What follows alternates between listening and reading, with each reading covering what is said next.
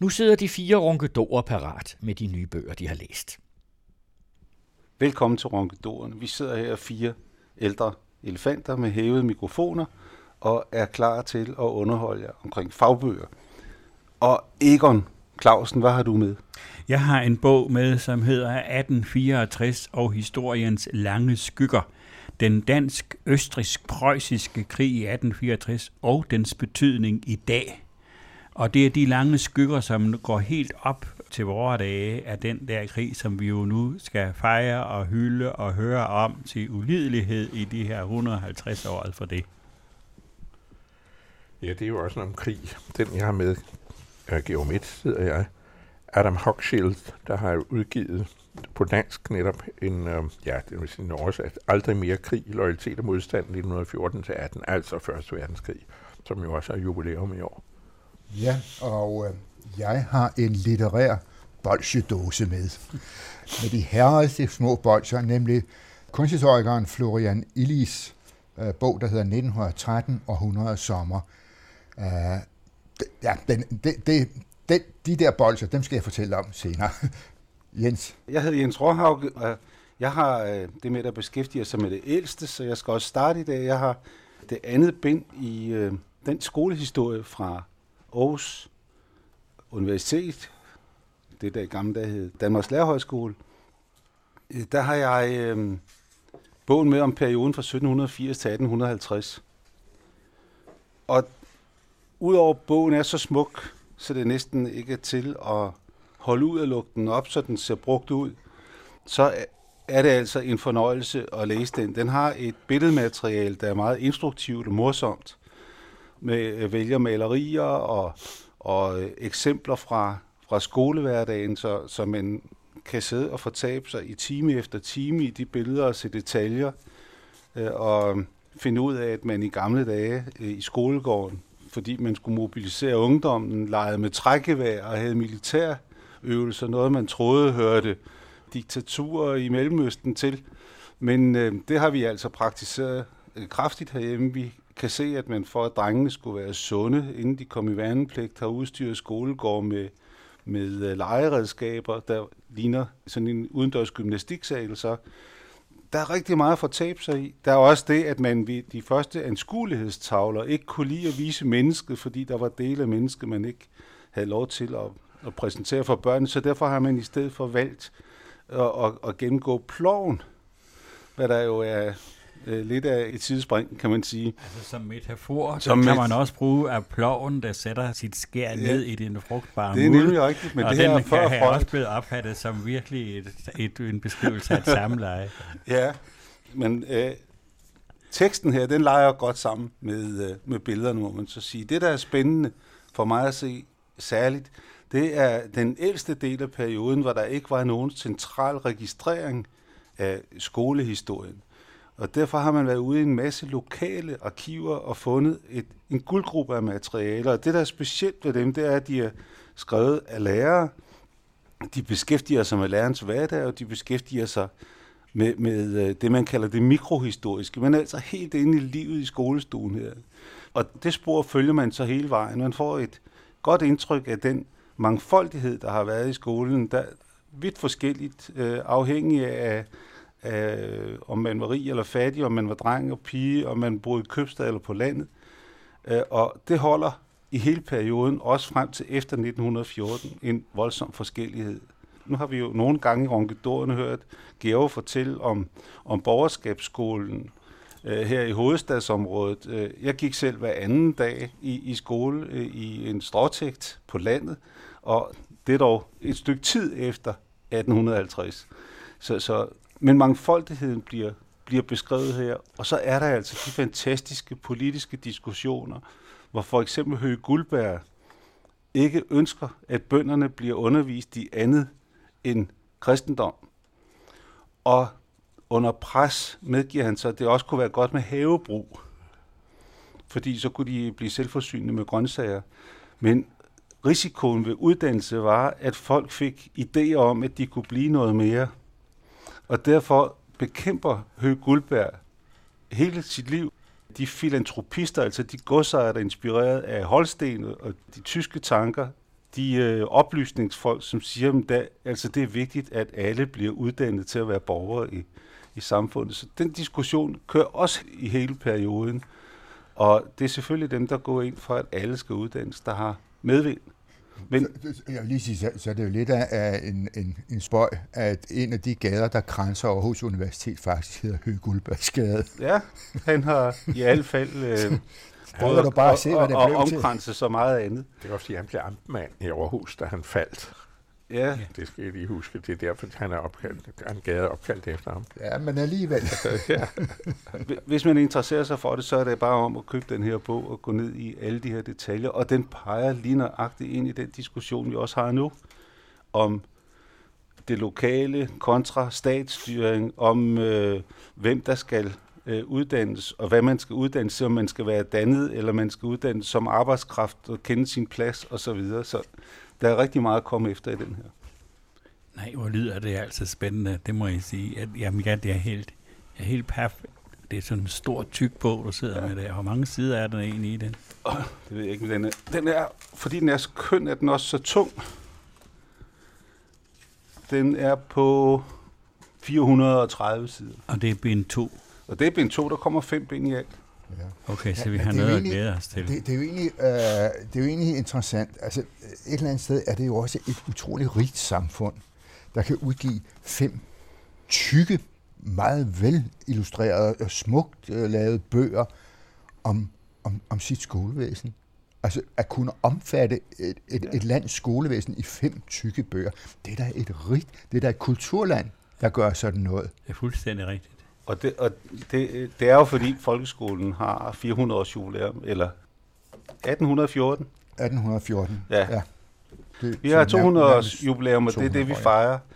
Det skal jo siges, at det her jubilæumsbog, den, den dækker også over, at vi har haft en, en rig tradition på Danmarks Lærerhøjskole, som Aarhus Universitet så har overtaget, øh, hvor, hvor der har været den her skolehistoriske forskning, og de er altså mega dygtige til at dykke ned det andet aspekt i den her, som jeg har været vildt fascineret af, det er at se, hvordan vi har prøvet at, at drive skole i øh, vores kolonier. Trankebar, Vestindiske øer, og Grønland, Færøerne, Island, og hvordan vi har, øh, hvordan vi er blevet inspireret ud fra, øh, fra, fra, fra Tyskland, men så også hvordan vores samvirke med Norge har været. Og der er nogle beskrivelser af nogle idealister, der er så enorme. Altså for eksempel en gut, som indretter seminarium, fordi nu skal lærerne ikke bare være sådan nogle bravehoveder, så han indretter seminarier i sin præstegård. Og fordi han gør det, der vil man gerne honorere ham ved at gøre ham til, til, til biskop i et eller andet bispesæde i Norge. Men det takker han nej til, for det her seminarium, det er vigtigt. Så bliver han udnævnt til biskop på Fyn. Han bor i Sønderjylland. Men holder fast ved, at han vil gerne være biskop øh, på Fyn, hvis han får lov til at blive boende i sin præstegård og fortsætte seminariet. Og det er sådan nogle mennesker, der er detaljbeskrivelser i den her bog. Men jeg er fuldstændig væk i den. Det er jo også, det er jo også vidunderligt at, at, hvad skal vi sige, at holde fast i det hele, at samle det sammen, hele den der historie, mm. så vi om, om mange år kan gå tilbage og slå op, ej, det er, er en fantastisk ja. historie om dengang, da, da, da vi blev klogere. Ja og affødt det, så synes jeg, det er fantastisk. Vi har lokale historiske arkiver, der ligger inde med sådan nogle guldgrupper, som dem, de har øst af her. Ja. Men den slutter i 1850. Der må være nogen, der kommer efter 1850 her. Ja. ja. Øh, nu er jeg sidder jo så med en bog, som bærer årstallet 1864 på oh, titelbladet. Ja, skete der noget dengang? Det, det gjorde der jo unægteligt, og den historie, som øh, jeg har fået fortalt i de skoler, som jeg gik i, det viser sig, at det er ikke den fuldstændige historie. Det er en stærkt fordrejet, manipulerende og forførende historie. Jeg vil sige, at jo mere jeg beskæftiger mig med den politiske og militære katastrofe, som øh, krigen i 1864 var, desto mere bliver jeg klar over, at den måde, den, den er blevet fortalt på, og den måde, den er blevet udnyttet på over for stort set alle generationer, øh, langt, langt op i tiden, har været udtryk for øh, propaganda øh, og forførelse. Og det øh, er godt, at der nu kommer nogen. undersøgelser med den her bog, som er et dansk og tysk værk, som beskæftiger sig med, hvilken eftervirkning har 1864-krigen haft øh, på det danske samfund. Og det ved vi jo godt på mange måder. Det er jo, øh, det, er jo det bedre nederlag, som har øh, været med, og både krigen før, altså i 1848 til 1850, og så øh, i den der, de har jo øh, givet anledning til adskillig lyrik og retorik, og, og, og lyrikken er jo øh, levende endnu i den forstand, at mange af de der egentlig skrækkelige sange, de stadigvæk står i højskolesangbogen, og det betyder, at de bliver brugt det billede af Danmark, som blev dannet der. Men her gøres det altså op, og jeg sidder med et særligt et kapitel, som har gjort vældig indtryk på mig, og det handler om de rigtig store tabere i 1864 i Danmark. Og det er nemlig dem, som var imod krigen. Det er dem, som var imod den der inkompetente novemberforfatning i 1863, som gjorde, at krigen kom det er dem, som mente, at øh, vi havde 400, og de mente, de, der havde de ret i, vi havde 400 års erfaring i at forvalte et øh, multikulturelt samfund, hvor Slesvig-Holsten var en del af det danske rige, men som jo på i en stor udstrækning var tysktalende, og det vil sige, at vi havde en statsforvaltning, som i hvert fald i 400 år havde øh, var i stand til at forvalte det som en enhed. Og det blev oplevet som en enhed af de mennesker, som levede dengang. Og Slesvig-Holsten var på det tidspunkt helt frem til i hvert fald øh, treårskrigen, og muligvis frem til 1864, jo et sted, man kan sige, det var et forbindelsesled imellem Danmark og så de tyske lande, som lå syd for. Og der var en rigdom af en kulturel udveksling, og alt det er væk. Det blev ligesom skubbet ud af historien, og de mennesker, som havde argumenteret for fred, de mennesker, som havde argumenteret for, at man måtte kunne lave en stat, en hel stat, som omfattede det hele, de er blevet skubbet fuldstændig ud, også af historiefortællingen bagefter. Ham her, øh, Stenbro Fransen, som har skrevet det her kapitel, han gør opmærksom på, at disse politikere, som ledte Danmark ud i de der helt katastrofale nederlag, på en måde fik de deres vilje for de ville have en stat, hvor der kun var et, et sprog og en kultur, og det fik de så på bekostning af, at landet blev beskåret med en tredjedel og, en, og 40 procent af dets befolkning. Men så fik de en, øh, en nationalstat, hvor de kunne sige til sig selv, at nu har vi en monokultur. Det vil jeg så påstå, at jeg som taler vestjysk, øh, som et modersmål, at det havde vi slet ikke. Men det så man hen over. Og det er de historier, som vi har fået fortalt, som jeg har fået fortalt i den skole, jeg gik i, var virkelig national. Der var billeder af tyre, der, der gav ordre til at opføre Dannevirker, og vi blev kørt ned fra skolen, og vi havde, selvom det var i Vestjylland og langt væk fra Sønderjylland, så har vi dog alligevel blevet kørt rundt og blevet, og blevet fortalt om de der, de der slag. Men selve det, at øh, der var en opposition, som havde nogle helt andre synspunkter, det er blevet for tid. Og som og kongen i øvrigt var enig med. Det, øh, det var der jo rigtig mange, der var højt begavede mennesker, men de havde bare ikke den der glødende retorik. De havde ikke det der, øh, den der forfærdelige, pff, også krigeriskhed, øh, og, det der, og den der romantiske forestilling om, at danskerne er bedre end andre, og at Gud holder med danskerne. Jeg ved ikke, hvem der holder med danskerne. Hele den der retorik havde de andre ikke. Og, og øh, skyggerne der går op til i dag, handler jo så om vores syn på EU, vores syn på det, der ligger syd for grænsen, vores syn på i det hele taget på de fremmede. Ja, når jeg læser det her, også hvordan man opbyggede i, i, øh, i der i 1850'erne et had imod alt, der talte tysk, så er det den samme retorik, stort set, som i dag bruges over for muslimer. Jeg har et, et citat her fra en, øh, en pastor Hammerik, som øh, har skrevet en lang øh, klamamse om, hvor forfærdeligt det er, at der er nogen danskere, der bor nogen, der bor her i Danmark, det kan tit agte og elskværdige mennesker, der taler vores sprog som indfødte. Men det er en stærk hage ved dem, for med den fremmedes kulde siger de ned på alt, hvad der egentlig betyder noget for os. Og når de træffer en tysk talende på gaden, så, så lyser deres ansigt op, skriver han. Og så og følger de ham gade op og gade ned for at øve sig i at tale tysk, og han beskriver dem så nærmest som landsforrædere. Og, og sådan nogen, dem skal man sørge for simpelthen at tage afstand fra. Og det er en retorik, som vi jo kender til ulidelighed også den dag i dag. Den er meget aktuel lige de her dage. Ja, mund ikke den er jo utrolig aktuel. Og det er en af de lange skygger, som krigen i 1864 har kastet ind over vores tid. Og det er godt, at der kommer sådan en bog her, som gør op med, med den der... Det, man kan sige, at det, at det er som er 150 års forsinkelse, men hellere sent end aldrig. Ja, det er jo det der med dyrkelsen af nationalstaten, men det vil være mere rimeligt at sige dyrkelsen af vulgær nationalstat. Det kan man det også jo, sige. Altså, det er jo en fuldstændig forvrængning af nationalstatstanken, sådan, som den sådan blev formuleret i slutningen af 1700-tallet. Der får du så en, en fuldstændig parodi på det i 1860'erne med øh, de nationalliberale. Men det er jo det, vi har levet med i skolen. Det er jo, Jo, det, det er den ja, undervisning, som jeg har fået. Egon, ved du hvad? Jeg tror, du skal være varsom med at trække linjerne så langt, som du gør. Jeg refererer kun, hvad der står i den her Ja. bog. Vi er to. Ja, ja. Der er mig og ham her Fransen, Ja, som ja. har skrevet den her gode artikel. Så vil jeg lige sige en anden ting, det er, at øh, der var jo så også, også i forbindelse med, med tabet, som vi kalder det, tabet af Sønderjylland, der var jo så også et meget stort dansk øh, mindretal, der, der kom under preussisk øh, herredømme. Det var et tab. Det er ikke Ja, ja, det noget, var- vi kalder det- for et tab. Det var et Det- enormt det var tab. et- det var et og et stort tab. kulturelt tab for hele Og, og, Danmark. og så skal vi lige sige en anden ting, det er, at den der helstat, den betingede jo altså i hvert fald, at Slesvig gik hen og blev medlem af det tyske, for- eller rettere sagt af kongen, den danske konge, som var hertug af, af Slesvig og hertug af Holsten, at, øh, at han også kom til at sidde nede i, øh, i Frankfurt øh, og repræsenterede Slesvig som et hertugdømme, Jamen, det ville og som, som medlem fint. af det tyske forbund. Jamen, det ville da have været fint. Jamen, det er ikke sikkert, det var så forfærdeligt holdbart. Altså uanset hvad, altså der lå jo og lurede et 1864 konstant, helt tilbage fra 1814, ikke? der lå og lurede den, den krig, det opgør med, med, med, med det tyske.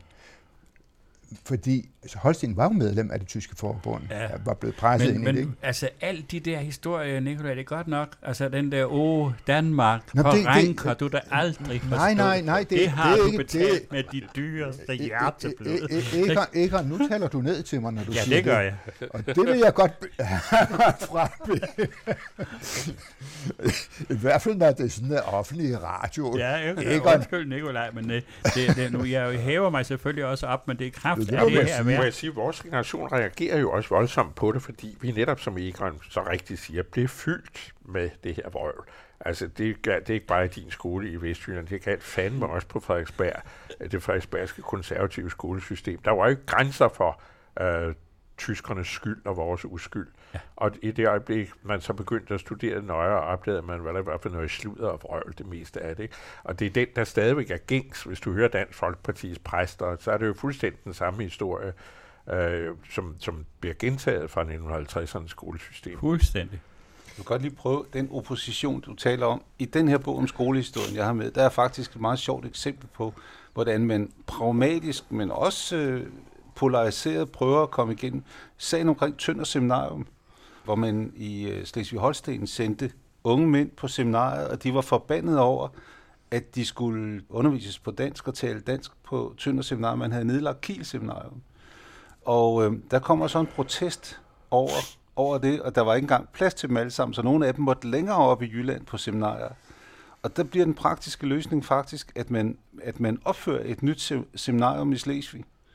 Så de tyske øh, lærerstuderende kan blive undervist på tysk, fordi det var selvfølgelig øh, vigtigt, at man ikke undertrykte den dimension. Der var en kamp om det, men de folk, der administrerede det her, de reagerede faktisk, sådan som du nævner, den fornuftige opposition prøvede at sikre et multikulturelt samfund. Så der er faktisk i skolehistorien et eksempel øh, i den her bog fra Tønder Seminarium.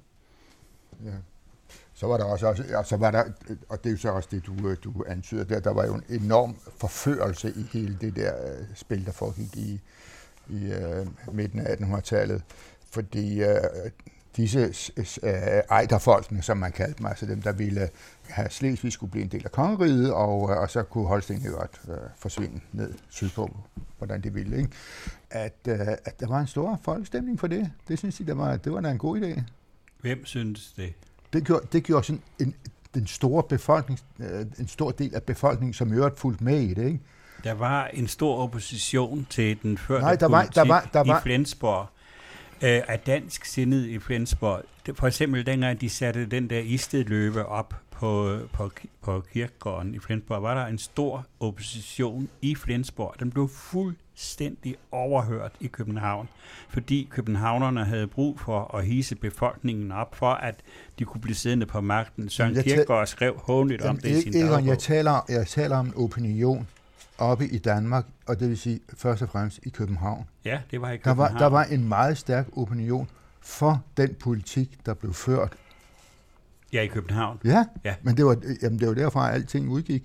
Der, der var jo så i, Altså, en lang Danmark række, var jo et lille bundeland dengang. Hvis, I den her bog, Nikolaj, der kan du også læse om, hvordan der rundt omkring i Danmark var opposition. Store kredse var i opposition til den førte københavnske politik, men de havde ikke aviser. Og de havde ikke Orla Lehmanns oratoriske begævelse, og de havde ikke den vanvittige jeg øh, øh, concise præsident Monrad. Og det mærkelige ved det er, at der er ikke blevet foretaget et retsopgør efter den tabte krig. Selv Monrad, som jo svigtede fatalt, han endte jo som biskop nede på Lolland Falster. Efter han først var flygtet til New Zealand. Simpelthen, ja. Og hele, he, alle de mennesker, som har øh, påført Danmark enormt store tab, personlige lidelser, et militært nederlag, der blev ikke foretaget et retsopgør. De eneste, der rigtig kom til at betale en pris på det, det var simpelthen de stakkels soldater, som blev sendt hjem, og de fik ikke engang en medalje. Først der skulle gå 20 år, før de fik sådan en lille Men rund- skal vi ikke være enige om en ting, Egon? Der er flere nuancer i det, end som så. Ja, det synes jeg nu ikke rigtigt. Det må Nej, vi det snakke om. du- Ikke? Hvad, hvad, hvad som så? Ja, vi trænger til at få den her historie rusket op. Det er bare det. Ja, men du øh, bidrager da til den, må Tak. man sige. Ja. Det er også, ja, ja. Og du, hvor ser du dog tilfreds ud, var det er jo sådan, det er sådan ligesom at smøre, det driver ned derfra. Jeg har det jo ligesom den Mundvigene. gamle missionske høvding Wilhelm Becks, hvis ordsprog var, så længe jeg lever, vil jeg gale. Sådan har jeg det også. Jo, jo, men det behøver ikke være helt galt alt sammen. Men, men ja. Uh, må jeg have taget over? Jeg hedder Nikolaj Ifersen, og uh, Øh, jeg har øh, den her bog, den øh, tyske kunsthistoriker Florian Illis. Den hedder 1913 og 100 sommer. Og jeg tror nok, jeg tidligere sagde, at det var en meget, meget lækker dåse med bolcher, med gode bolcher. Jeg tror godt, jeg vil rette mig selv og sige, nej, det er det ikke. Det er en stor æske med de mest vidunderlige fyldte chokolader. Så det vil jeg sagt. Det er en fantastisk øh, bog. Øh, det, den handler om 1913, altså øh, simpelthen, og, og, og, og så er næsten alt sagt. Og den er, øh, det, det, det er simpelthen fragmenter, alt.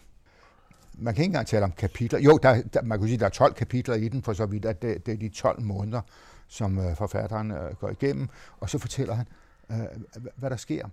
Noget af det, det er sådan meget faktuelt, og noget af det, der må man nok sige, at der bygger han videre på det, man kan sige, parafraserer på det, øh, udvider øh, historien med, med, med, hvad man kunne forestille sig, der, der var sket og så videre. Den øh, vælter sig i, øh, i henvisninger til øh, begivenheder og øh, der ikke mindst til, til, til personer. Og øh, jeg har sådan en, øh, en øh, lakmusprøve på, om jeg synes, en bog er rigtig god. Og den er rigtig god, når jeg mange gange undervejs i læsningen må hen og kigge i bogreolen for at læse et eller andet op, eller for den sags skyld slå op på internettet for nu lige at læse lidt mere om dette eller helt, så er det noget, der binder. Og jeg må nok sige, at jeg har været i fast rutefart mellem computer og boghylder, øh, øh, mens jeg læste den her 1913.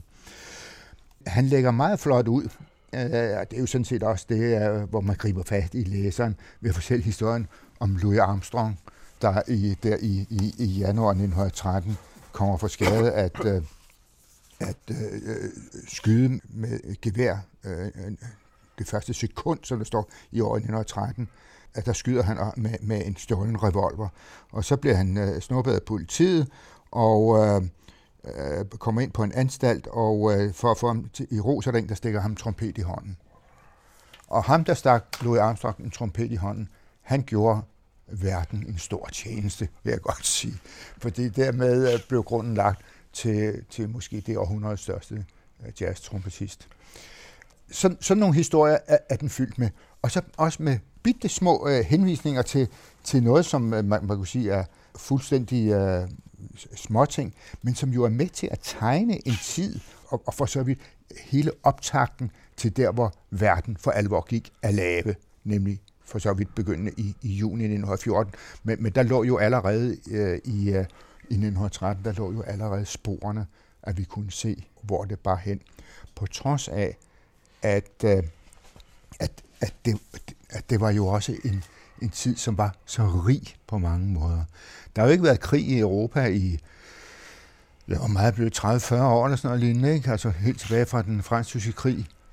Har der stort set ikke været krig i Europa? Der har været uroligheder nogle steder osv., men, men, men ikke noget rigtig alvorligt.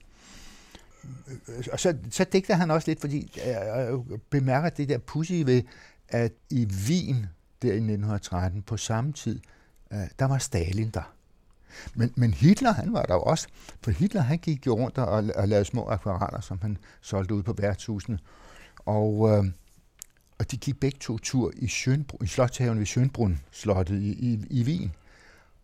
Og de, de, de har nok, de har, jeg skriver ikke, de har hilst på hinanden, men de har nok gået meget tæt forbi hinanden, Stalin og Hitler, i 1913.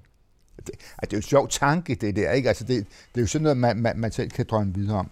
Vi, øh, vi, vi får øh, øh, historien om øh, Oscar Strauss, øh, en, en af øh, disse ufatteligt mange valsekonger, der øh, går op og giver Anders Schönberg en ørefin, hvis nok i forbindelse med opførelsen af Verklærte Nacht. Øh, så får han lige en på snotten, fordi øh, det var da noget forfærdelig musik. Ikke? det var jo også det lidt andet. Ja, ja, det var skrækkeligt. Ja, forfærdeligt. Ej, det, ej Verklærte Nacht er faktisk ordentlig smuk musik, og, og det er jo ikke 12 tone, så bare roligt.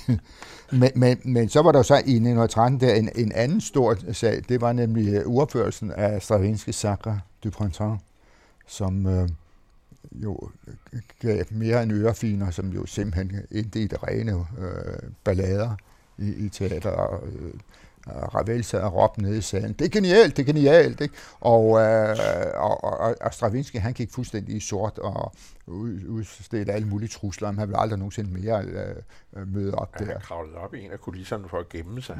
Ja, det var Pierre Monteux, dirigenten, der først opførte den. Han sagde noget meget morsomt. Han gæstdirigerede engang i Radiohus koncertsal for 100 år siden. Men jeg hørte ham faktisk sige det. Han sagde, at det var jo godt, at han var så koncentreret om det der utrolig vanskelige øh, partitur, at han ikke mærkede alle de rønne tomater, der ramte ham i nakken.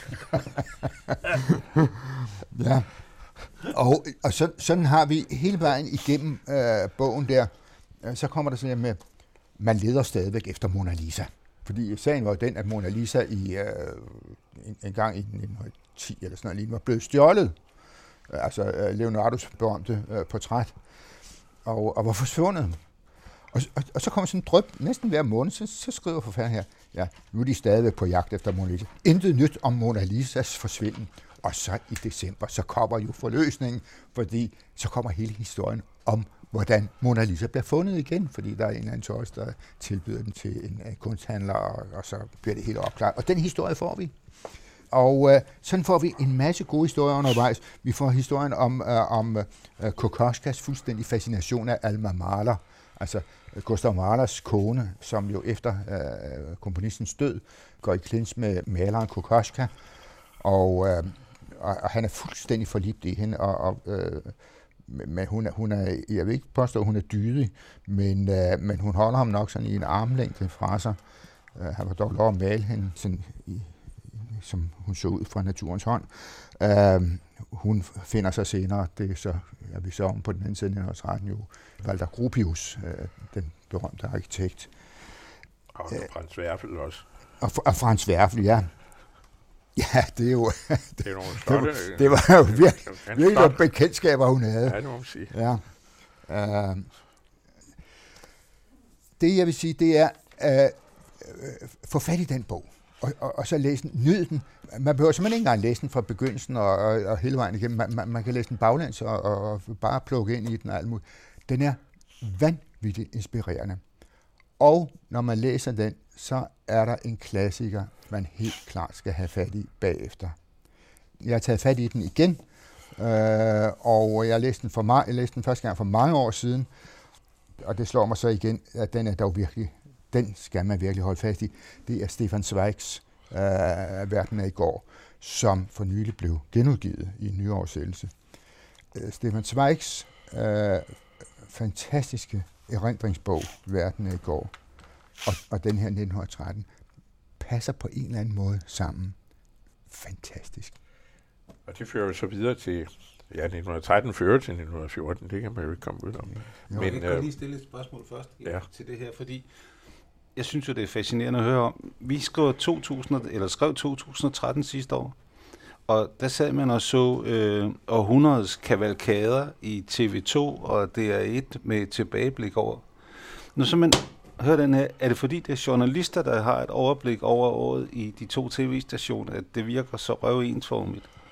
Eller øh, er, øh, er, er 1913 noget, noget særligt i forhold til grøden og Nej, ja, altså jo, det er den. Jo, nej, det, jo. det synes jeg ikke. Der er jeg helt uenig, fordi altså netop med henvisende til Zweig, øh, Stefan Zweig, så er det, og i øvrigt også til, til den litteratur om Første Verdenskrigs udbrud, er det jo påfaldende, hvor overrasket øh, de fleste bliver over, at det sker. Mm. At, at ulykken bliver, overhovedet kommer. Og når den kommer, eller da den kommer, så regner man med, at det er meget, meget kortvarigt. Øh, det er måske noget, der ligger i vores art, at når der kommer konflikter, så regner man med, altså med at man kommer hjem til jul. Ikke? Men altså i, uh, i øh, 1914 er der en dyb overraskelse over, at det, det fører til det her. Zweig gør opmærksom på flere. Det er efter min mening det vigtigste i hans bog. Det er hans uh, smertelige beskrivelse af tiden uh, faktisk før hele optakten til det, hvor uh, han gør opmærksom på, at alle regner med, at det er en evig fred. De unge rejser og studerer hos hinanden, som vi kender det i dag. Øh, der er samhandel, der er fred og ingen fare. Kongehusene er i den grad giftet ind i hinanden. Ingen regner med, at det her går galt. Man taler om at civilisationen inden jeg har sejret over krigen. Når vi siger, at der har været 40 års fred, så kan man virkelig, hvis man er meget øh, krasbørstig, kan man sige, der har faktisk været 100 års europæisk fred med afbrydelsen af den fransk-tysk krig, men som jo ikke fører til noget efteropgør, fordi tyskerne er temmelig generøse over for franskmændene, som jo ordentligt har været aggressor i den her krig. Mm. Og øh, så har der været Krimkrigen, den ligger langt fanden i vold. Ellers kan man sige, at der har været en lang fredelig, stabil periode i Europa siden 1914. Derfor regner, man, derfor regner man med, at det her, det, det går ikke galt. Det går ikke galt, og så går det galt. Mm. Og det er derfor, jeg synes, at 1914, 13, 14 er så vigtige i vores år, fordi vi også går og luller os ind i, at jamen, det går strålende, og vi har jo EU, og der er ingen fred og ingen fare. Det er en naiv forestilling, at det giver sig selv. Det er en totalt naiv forestilling, og det er en dødsens farlig forestilling. Der skal arbejdes hele tiden på at holde, øh, fred, holde freden i, i, i, i, i verden. Øh, 1914, det er jo altså så mit emne, og det er jo ikke så underligt, at der kommer en hel del bøger om det, de her, øh, i det her år. Adam Hochschild, som er amerikaner, har skrevet en udmærket en, der hedder Aldrig mere krig, kommet på dansk på Informationsforlag, Loyalitet og Modstand. Og den er, øh, kan man sige, i traditionen, øh, den amerikanske historietradition, kommer den øh, i en forlængelse, kan man sige, af Barbara Tuchmans klassiker. Oh, ja. Den øh, meget fornemme The Proud Tower, det stolte tårn, og øh, den, der hedder Guns of August, som på dansk hvis nok bare hedder August 1914. Nej, den hedder kun Kanonerne i August. Ja, kanonerne, kanonerne i August. Ja. Jeg tror, den er kommet under forskellige titler, men det er også lige meget. Men de, de er i hvert fald hendes to store ja. øh, hovedværker om det, hvor Huxfield, som kom her forleden dag, er en forestillelse af Barbara Tuchmans synspunkter om måden at skrive på, metode, historisk metode, hvor han øh, også går sociologisk til værk, som Barbara Tuchman også gør. Derudover ligger der bøger af John Keegan, The First World War, og Martin Gilbert, The First World War, og Fritz Fischers meget berømte Griftnacht der Weltmacht, som øh, jeg tror aldrig kom på dansk. Jeg, jeg kan ikke huske, men jeg tror ikke, den kom på dansk. Som var en diskussion af krigsskylden, som jo også bliver taget op af Hochschild i Aldrig mere krig. Og endelig bør man i den her forbindelse nævne Margaret Macmillans 1919, for nu at bruge de her årstal, øh, Nikolaj kom i 1913, jeg kommer i 1914, og så skal jeg også nævne Margaret Millans meget, meget banebrydende 1919 undersøgelse af det, der så gik galt ved fredslutningen. Fordi krigen, som det er meget rigtigt, og som Hochschild også er inde på, vil om 100-200 år blive opfattet som øh, optagt, ikke som Første Verdenskrig, men som en stor verdenskrig fra 1914, og som jeg talte med ham om, jeg havde fornøjelsen af at tale med Hochschild forleden dag, øh, at vi i virkeligheden kan sige 1914 til 1989. Altså, at fremtidens historikere vil se det som et, formentlig, se det som et stort konfliktsystem, som så bliver afløst efter murens fald af en, en, en anden verdensorden. Hvis man skal være mindre øh, omfattende, så kan man i hvert fald med rimelighed sige 1914 til 45, at det er en konflikt med en modvillig våbenhvile imellem. Altså især fra tysk side modvillig våbenhvile. Hochschild tager fat er mest ud fra det engelske grundlag, de engelske kilder, de britiske kilder, og gør meget ud af, øh, som der også står i undertitlen, loyalitet og modstand. Vi er tilbøjelige til, ligesom i vores egen historie, hvor man har, som Egon var inde på, vi har jævnet modstanden, altså oppositionen ud, så har man i de her store krige jo også jævnet det ud, at der var folk, der var inderligt imod det der nationale hysteri, som, som rejste sig i 14. Og det gør Huxley virkelig meget ud af. Der er faktisk en meget pussy øh, beskrivelse af en af de dummeste generaler, der formentlig nogensinde har eksisteret, det vil sige ikke så det, og Douglas Haig.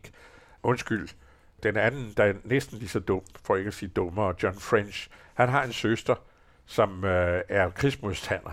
Så mens øh, bror han far rundt og slår folk ihjel, så prøver hans søster at skabe fred i verden.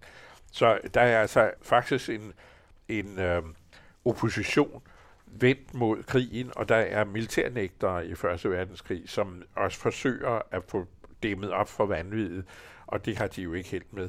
Samtidig er der selvfølgelig, og det er jo det, der er forbløffende ved Første Verdenskrig, så er der denne nationalloyalitet, som betyder, at unge mænd kravler op over skyttegravens rand, og de ved med 100% sikkerhed, at de ikke overlever. Altså der er en overlevelsesrate statistisk på tre uger, men det vil sige, at den er dødelig, hvis man ser den over længere tid. Og det er den jo også. Altså, det er jo fuldstændig vanvittigt tabstal. Og disse unge mænd, de kravler altså op af skyttegraven og løber mod maskingeværet, fordi generalerne er så åndssvage, at de ikke har, har været i stand til at indtænke maskingeværet og den moderne teknologi i deres krigsstrategi. Douglas Haig er den opfattelse, at sender man tilstrækkeligt mange mænd ud mod maskingeværerne, så vil maskingeværernes løb brænde sammen til sidst, og så kan man erobre fjendens skyttegrav. Øh, de har også både Douglas Haig og French, og for, for så vidt også den tyske militærledelse, hvor der også sidder et par åndssvage høder, de har øh, heste med derude. Der står 60.000 heste parat til, i kavaleriet til at foretage det endelige afgørende angreb mod maskingeværer og pigtråd. De fleste af disse øh, generaler har ikke indregnet pigtråden som en faktor, og selvom de kan se, at deres mænd bliver hængende i pigtråden under de her angreb, så er der ingen af dem, der rigtig går op for, at det er, det er fuldstændig afgørende. Pigtråden af maskingeværet, det er det, der, der er bestemmende for krigen. Så det er en ekstremt deprimerende bog, men jo altså værd at gæste, fordi øh, detaljrigdommen er enorm, og i den, ud af denne detaljrigdom tegnes der et forfærdende tragisk billede af optakten til det mest blodige århundrede i menneskehedens historie. Jeg bliver jo altid så let om hjertet, når jeg hører øh, politikerne, øh, jeg skal ikke nævne navnet, men Pia Kærsgaard kunne være et udmærket eksempel, der taler om den mørke middelalder som det foragtelige. Og man så tænker på, at det 20. århundrede Altså, der, der er ingen anden periode i menneskehedens historie, der kan opvise bare noget, der svagt minder om det barbari, som blev udløst i august 1914. Og som altså, jeg er ked af at kvævlere, men altså som faktisk kom bag på temmelig mange af de, øh, også de ansvarlige. Og da det så bliver sat i sving, så kan man sgu ikke stoppe det igen. Man har lavet nogle krigsmekanismer, nogle mobiliseringsmekanismer, der ikke kan stanses. Tyskerne, når de har sat sving, det i sving, så kan de ikke stoppe det igen. Altså det er som øh, altså helvedes maskinen. Man trykker på en knap, og så ruller maskineriet. Og selv de politikere, der siger, hør, ho, det var slet ikke med selv kejser Wilhelm, der bliver betænkelig ombord sin, på sin jagt, Hohenzollern, der ligger og svømmer rundt op i de norske fjorde, fordi han beundrede vikingerne så meget. Selv kejser Wilhelm, der bliver bange, da han ser, hvad det er, han har været med til at sætte i gang, kan ikke stanse det her, da det først går i sving. Og han, han, han, blev, han blev også snørret ind i det, eller Tyskland blev snørret ind i den krig, det må man jo så sige, ikke? og lod sig snørret ind i den. Ikke? Ja, det må du nærmere sige, ikke? Nå, jo, jo, men altså, for, altså jo, jo, men, jo, men det, er jo, det, er jo, det, det, det, var jo altså Øst-Ungarns øh, krig. Jo, jo, ikke? men der, der, der vil jeg så henvise til krigsskyldsdiskussionen, som begyndte med Fritz Fischers meget banebrydende værk, i, jeg tror det kom i 68-69, og det udløste en større historiediskussion. Det var det værk, der hed Griffnagt af Weltmark, altså grebet, eller ja, hvad hedder det, grebet efter verdensmagten, ja. ikke? hvor altså de tyske krigsmotiver var ekspansion. Mindre øh, kolonial ekspansion, som øh, ekspansion i økonomisk og i dominerende betydning, altså hvor øh, tyskerne jo også, det skal man ikke glemme, opbygger en kolossal flåde. De er dog ikke i stand til at opbygge en, der er stærkere end den engelske. Den engelske, den britiske krigsskibs tradition og krigsskibskyndighed er trods alt større. De kan bygge krig, krigsskib, der sejler hurtigere og med større bestykning. Så tyskerne kan ikke knække Royal Navy, men de gør bestemt forsøget på det, fordi de har målet at blive dominerende og blive dominerende verdensmagt. Det synspunkt er senere blevet imødegået af andre historikere, og det skal man selvfølgelig have med. Men jeg tror nok, som diskussionen står nu, så er Fritz Fischers synspunkt det gældende, at det tyske krigsmotiv er en verdensmagts øh, ambition. I hørte de fire runkedorer Jens Råhauke, Egon Clausen, Nikolaj Iffersen og Georg Metz, og I kan se titlerne på de bøger, de fortalte om på vores hjemmeside.